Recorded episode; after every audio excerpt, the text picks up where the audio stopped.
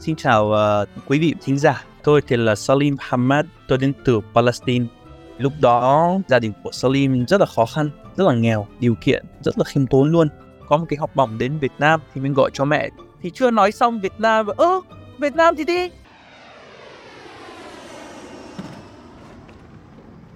Tôi lần đầu tiên ra khỏi cái làng nhỏ giữa đồi núi toàn cầy ô liu tự nhiên bây giờ lại sang một đất nước ui rồi xa xôi ở phía kia của thế giới một cái trải nghiệm rất là khó tả Vâng, chúng ta vừa được lắng nghe một vài chia sẻ từ Salim Hamad.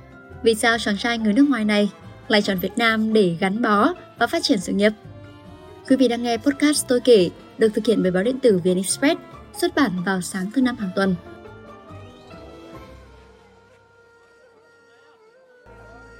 Thực sự để mà nhớ lại thời điểm trước khi sang Việt Nam thì cũng rất là khổ. Nói chung là rất là buồn. Lúc đó, gia đình của Salim rất là khó khăn, rất là nghèo, điều kiện rất là khiêm tốn luôn. Nhớ lại thời mình đi học rất là vất vả. Nhà mình ở trên núi và phải đi qua một cái thung lũng, tức là đi xuống, xong rồi qua một cái thung lũng, sau đó lên một cái đồi núi. Cũng phải đi khoảng 2 km km này không phải là đi thẳng. Nó rất là khó đi đến cả động vật con lừa nó cũng không lên được thì mình đi nó cũng rất là nguy hiểm. Đấy thì dưới thung lũng thì là mùa đông nó bị ngấm nước ấy mình bị ướt hết quần áo. Đến khi mà về nhà thì là mẹ phải tháo ra trên cái đồi tất của mình xong là phải giật cái đồi tất xong là phôi trên cái bếp than. Thì lúc đó mình chỉ có duy nhất cái đồi tất đó. Nói chung là không một ngày nào đi học về là phải nghỉ. Thì ngày nào cũng phải đi làm. Nào là phải đi làm nông nghiệp, đi cày, hay là đi gọi là xây dựng này, hay là đi vận chuyển cái vật liệu xây dựng mà nó rất là nặng và rất là nguy hiểm, thì mình cũng ờ, cố gắng để giúp bố.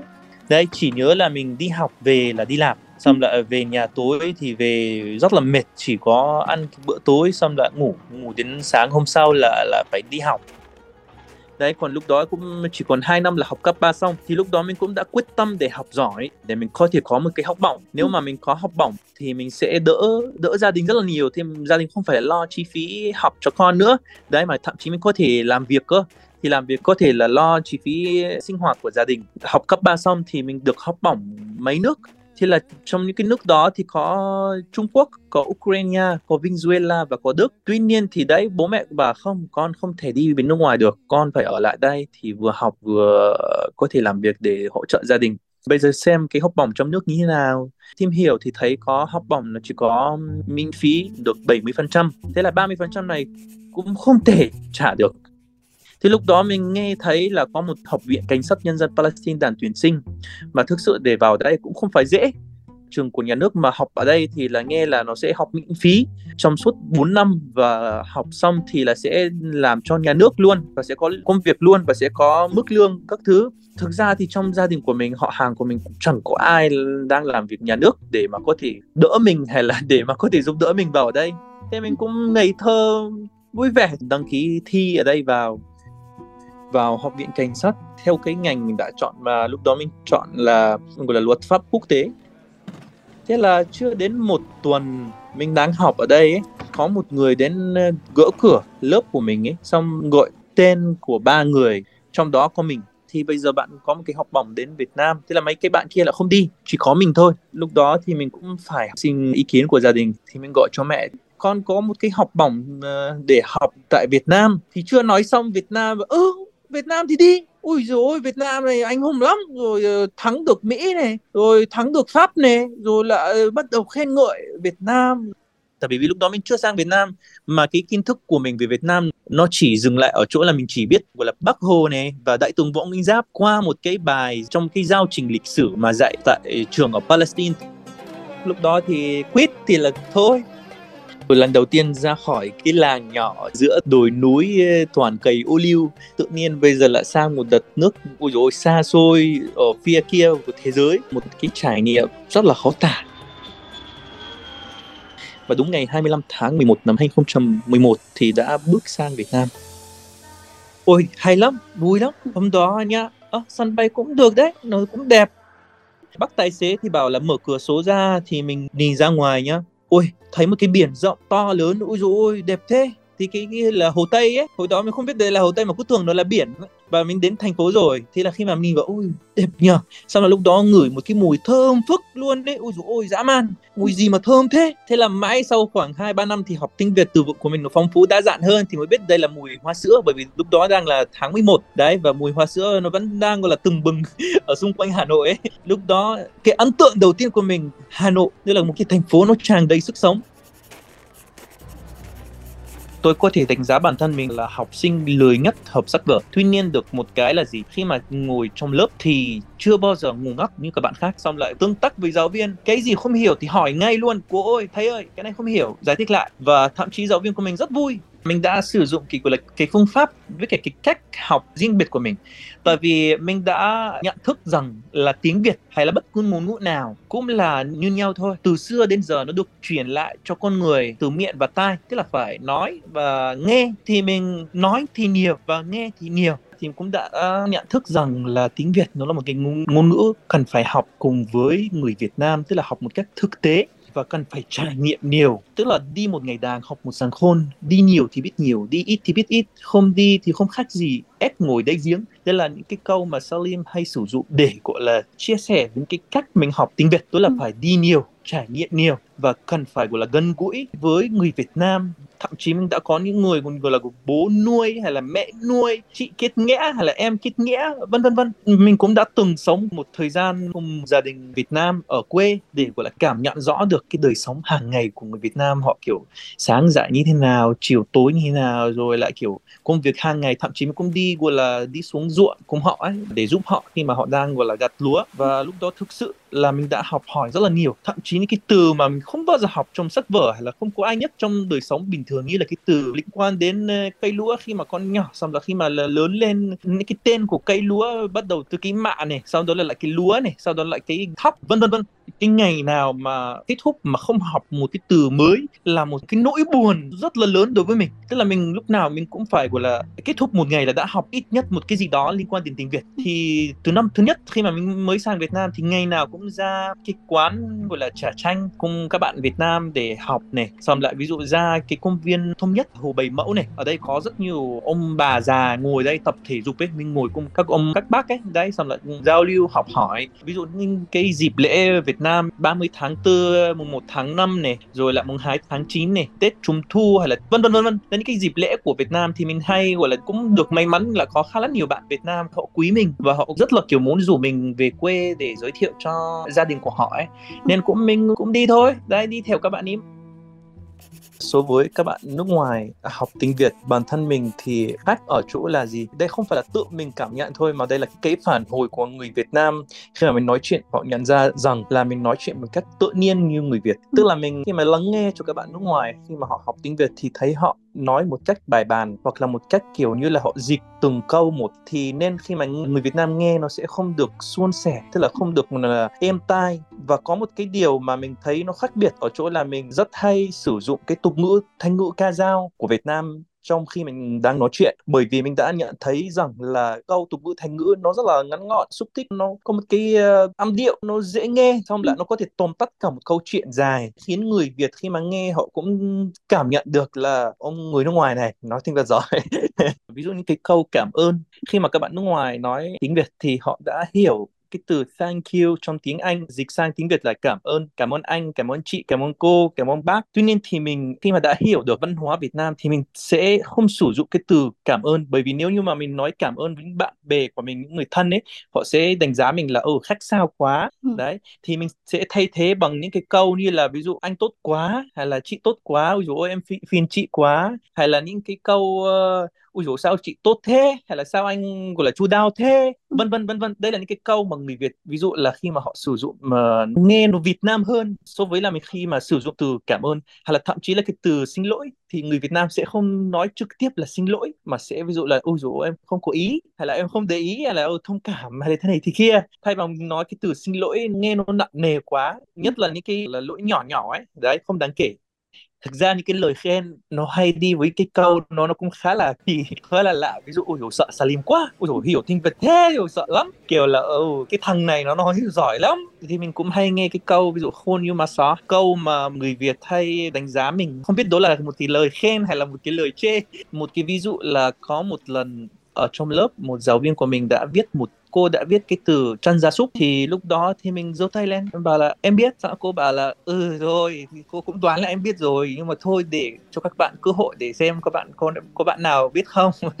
Thì đây là trong những cái trường hợp kiểu cô giáo đánh giá mình là cũng biết nhiều, thậm chí là biết nhiều hơn những cái bạn trong lớp thì cô bảo là ừ cô biết là em cũng ờ, giao lưu nhiều với người Việt Nam nên cái vốn từ của em nó sẽ phong phú hơn so với những bạn mà chỉ là tập trung học trong sách vở.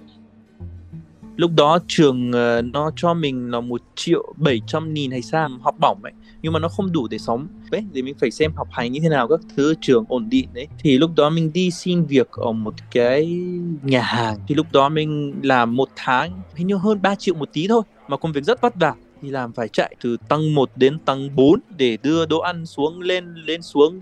Thì mình ở đây làm cũng vài tháng thôi, sau đó mình nghỉ, sau đó mình đi dạy học, đi dạy tiếng Anh cho các trường mầm non ấy sau khoảng 6 tháng 7 tháng gì đó đã biết tiếng Việt rồi. Đấy, sau đó mình bắt đầu cuộc sống mình nó thay đổi.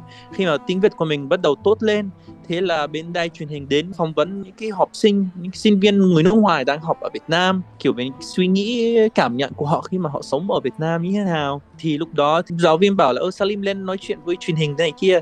Thế là mình sau khi được phỏng vấn xong nhá, ngày hôm sau thì cô giáo bảo là cô đã cho số điện thoại cho em, cho một người bên đài Việt Nam ấy, bên đài VTV, họ muốn mời em tham gia một cái chương trình gì đó thì họ, có gì họ sẽ gọi cho em nhé vâng thế là ơ chào em dạ vâng là ai đây? Và là chị bên ờ, VTV3 chị mời em tham gia cái chương trình cà phê sáng của bên chị ấy sau đó thì tham gia chương trình cà phê sáng. Qua chương trình đó thì bắt đầu bên đài này đài kia là gọi cho mình. Nói chung là cứ học tiếng Việt thì cuộc sống của mình nó bắt đầu dễ dàng hơn thuận lợi hơn và mình bắt đầu có nhiều nguồn để học và nguồn để sống. Mỗi lần mình quay được uh, bên đài truyền hình được có thể là một triệu hay là một triệu rưỡi hay là hai triệu có tùy từng chương trình ấy. 2015 lần đầu tiên trường đại học Hà Nội tổ chức cuộc thi gọi là nói giỏi tiếng Việt và lúc đó mình tham gia cái cuộc thi đó và mình được giải nhất của cuộc thi. Đúng là khi mà mình đã được những cái giải, trong khi mà mình áp dụng tiếng Việt khi mà mình đang sống, thì cái sự tin cậy, sự tin tưởng của mỗi người vào mình ấy thì nó lại cao hơn rất là nhiều. Đấy, mỗi người quý mình hơn, tin tưởng mình hơn và cơ hội làm việc thì nó nó phát triển hơn rất là nhiều. Thu nhập của mình cũng tăng hơn. Số tiền lúc đó mình cũng kiếm một tháng trung bình là gần 2.000 đô thực sự làm uh, ca một ngày thì có ngày là tầm 12 giờ đêm mới về. Có ngày thì 10 giờ đêm mới về. Nói chung là không có một ngày nào mà mà mình thiếu lãng phí đâu. Mình để cái lịch làm việc ổn định là mình đi dạy học. Còn khi mà mình được cái lịch đi chụp mẫu hay là đi quay phim hay là cái gì đó thì mình sẽ xin nghỉ dạy học để đi quay hay là đi chụp mẫu. Tại vì khi mà mình làm chụp mẫu thì sẽ cắt xe nó cao hơn khi mà mình đi dạy học ấy. Tất cả cái thu nhập này lúc nào nó là 30 phần trăm là mình gửi cho gia đình 30 phần trăm mình để tiết kiệm 30 phần trăm để gọi là sinh sống. Số tiền mình gửi cho gia đình thì nó sẽ gọi là chi trả những cái khoản tiền từ việc ăn uống này trả tiền điện này, tiền nước này, chi phí sinh hoạt khác. Lúc đó thì bởi vì chi phí gia đình nhiều cái thứ nó có thể nó nó phát sinh một lúc, như là ví dụ một cái đám cưới ờ, của em gái mình chẳng hạn ấy. Thay đôi lúc thì mình cần phải gửi cho họ một cái số tiền nó lớn. Đấy, nói chung là lấy một cái tiền tiết kiệm của mình để giúp. Đấy, xong lại ví dụ là là em trai đang xảy nhà thì nó cần làm một cái gì đó, nó cũng chi phí lớn ấy. Thì mình lấy từ cái tiền tiết kiệm của mình thì mình cũng gửi cho cho em trai. Nó mình cứ làm việc mình tiết kiệm ờ, đấy, xong lại ai trong gia đình của mình nó cần thì mình sẽ gửi. Nói như nào nhỉ?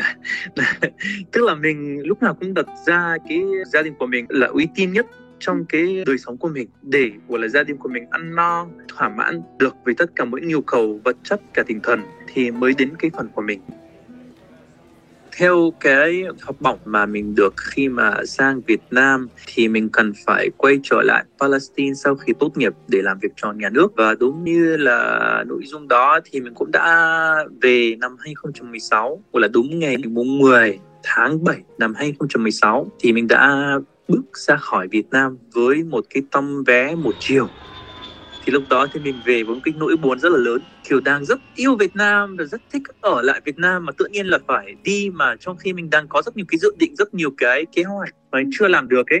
Khi mà về mình đó thì mình cũng làm việc cho nhà nước, thì công việc thì cũng là công việc mơ ước của rất nhiều cái, gọi là, chàng trai bằng tuổi mình ấy. Làm việc ở một cái văn phòng quan hệ quốc tế ở trong cái học viện cảnh sát nhân dân Palestine ấy. Tuy nhiên thì thực sự không có một ngày nào không nghĩ đến cái việc quay trở lại Việt Nam mình nghĩ rằng ở Việt Nam có rất nhiều cơ hội để phát triển. Thứ hai, mình đã từng hưởng cái sự gọi là tự do trải nghiệm được và nếm thử được của là cái vị của hòa bình của Việt Nam trong khi đất nước Palestine mình thiếu nó cộng thêm là mình thực sự đã rất nhớ Việt Nam nhớ cái môi trường sống ở đây nhớ bạn bè nhớ mọi thứ ở đây nhớ cái việc gọi là nói tiếng Việt đấy, thì mình nghĩ rằng 4 năm năm sống ở Việt Nam học tiếng Việt mà tự nhiên bây giờ ở Palestine đang ngày nào cũng, kiểu là, quên đi dần, quên đi dần, nhớ Việt Nam rất là nhiều lúc đó cũng đã tin rằng là mình quay trở lại Việt Nam, mình sẽ có rất nhiều cơ hội để phát triển hơn và có thể giúp đỡ và lo cho gia đình nhiều hơn và thậm chí cho đất nước của mình nữa. Tức là mình đã có xây dựng những cái mối quan hệ riêng của mình. Nghĩ nhiều cái là mình có thể kinh doanh, mình có thể làm thuê, mình có thể, gọi là, đi làm trong cái lĩnh vực showbiz chẳng hạn, mình có thể làm vân vân vân. Những cái công việc này mình vẫn thích hơn so với là làm trong một cái văn phòng không có tiến bộ, cũng không có sử dụng những cái gì mình đã học. Thì đấy là lý do thì sao mình nghĩ ở Việt Nam sẽ phát triển hơn rất là nhiều. Và thậm chí thì mình vẫn có cơ hội để làm việc cho một số đại sứ quán ở Rập tại Việt Nam.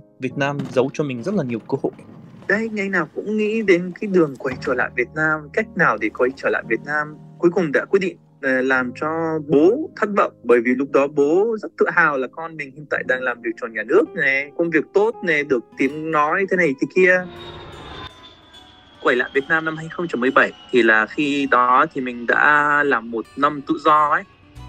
Thế là bên đại sứ quán Qatar có một nhà ngoại giao đã liên hệ với mình gọi cho mình và bảo là Salim hiện tại có đi làm chính thức cho một đại sứ quán nào chưa? Nếu chưa thì mang giấy tờ bằng tốt nghiệp các thứ ấy, gặp mình vào ngày mai nhé. Nói luôn như thế thì mình cũng bảo ok. thì lúc đó thì mình cũng gặp ông ý xong chính thức bắt đầu làm ở bên đại sứ quán nhà nước Qatar thì mình có một công việc gọi là ổn định tại đại sứ quán nhà nước Qatar đấy, mình sử dụng tiếng Việt đúng ngành mình đã học tại ờ, trường đại học Hà Nội, tức là văn hóa và ngôn ngữ Việt Nam. Thì mà hiện tại mình vẫn đang sử dụng hàng ngày khi mà mình làm việc là phiên dịch và chuyên viên phân tích truyền thông. Mức lương thì cũng ổn định thôi. Hiện tại thì mình vẫn đang làm việc kinh doanh thêm mà. Mình cũng đã mở công ty, hiện tại đang kinh doanh và nhập hàng hóa từ bên ờ, Mỹ và xuất khẩu hàng hóa của Việt Nam sang Trung Đông. Có thể nói là trong ờ, từ năm 2019 đến giờ thì cuộc sống của mình ổn định tức là mình không phải nợ không phải nợ ai. Thì lúc nào cũng ổn định thoải mái đầy đủ. Bố mẹ bên kia cũng ổn định thôi. Tại vì trộm vía thì mình uh, hiện tại thì cũng uh, hai em trai của mình bên kia cũng đi làm cũng hỗ trợ gia đình một phần. Và Salim ở đây bây giờ cũng đi làm và hỗ trợ gia đình và hỗ trợ bản thân và cũng có tiết kiệm. Nói chung là mình cũng cảm thấy rất là hài lòng và rất là thoải mái. Bây giờ là gia đình của mình cũng trung bình nếu mà nói về mà tình cảm gia đình thì tất nhiên là gia đình rất mong con ở bên cạnh. Và đó chính là cũng mong muốn của con thôi. Đấy, thì con cũng muốn ở bên cạnh gia đình, bên cạnh bố mẹ. Tuy nhiên nếu mà nói về mặt vật chất và lợi ích cá nhân thì tôi nghĩ gia đình sẽ ủng hộ là con ở bên nước ngoài đấy, nên mình có thể làm việc ở đây, mình có thể kiếm tiền, mình có thể hỗ trợ được gia đình. Ngoài ra sống ở Việt Nam sẽ có một phần tự do hơn và một phần điều kiện nhiều hơn về mặt đi lại và và làm việc. Tại vì ở Palestine thì chiến tranh thì khó mà đi lại và làm nhiều thứ như ý. Có thể nói là tiếng Việt đã là cái chìa khóa cho cánh cửa để mở lại cho mình nhiều cơ hội để phát triển tại Việt Nam. Tuy nhiên thì có nhiều thứ khác nữa. Ví dụ chính người Việt Nam, môi trường sống ở Việt Nam với cả cái sự khát khao của mình để thành công và giúp đỡ gia đình của mình với cả một cái môi trường Việt Nam thân thiện, đất nước hòa bình dựa vào cái lịch sử Việt Nam cũng như là lịch sử Palestine đồng bộ với nhau là một người Palestine đến Việt Nam nhìn lại Việt Nam trong quá khứ đến giờ thì mình thấy là bản thân mình sẽ phát triển theo đất nước này. Nhưng mà để phát triển được tại Việt Nam thì mình cần phải sống như một người Việt Nam. Ít nhất là mình cần phải biết tiếng Việt. Có công cụ là tiếng Việt này thì mình mới thành công được trong cái hành trình sinh sống và làm việc tại Việt Nam. Chưa biết là Việt Nam đúng là lựa chọn tốt nhất của mình hay không. Tại vì mình chưa đi đến sống ở một đất nước khác, chưa trải nghiệm một đất nước khác hay là một cái môi trường khác. Tuy nhiên, tôi không nghĩ rằng là sẽ có một đất nước phù hợp với mình hơn Việt Nam.